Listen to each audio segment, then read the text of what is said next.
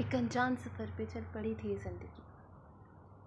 फिर कुछ उनसे यह मुलाकात हुई। गुपचुप सी मेरी ज़िंदगी में दोस्ती की, फिर से शुरुआत हुई। वो बेफिक्र सी ज़िंदगी, वो खिलखिलाते सपने। बचपन से कुछ अलग थे, पर थे बड़े अपने। वो उनका मुझे क्लास पंक कराना, फिर साथ खड़े होकर टीचर्स की डाक को खिलवाना।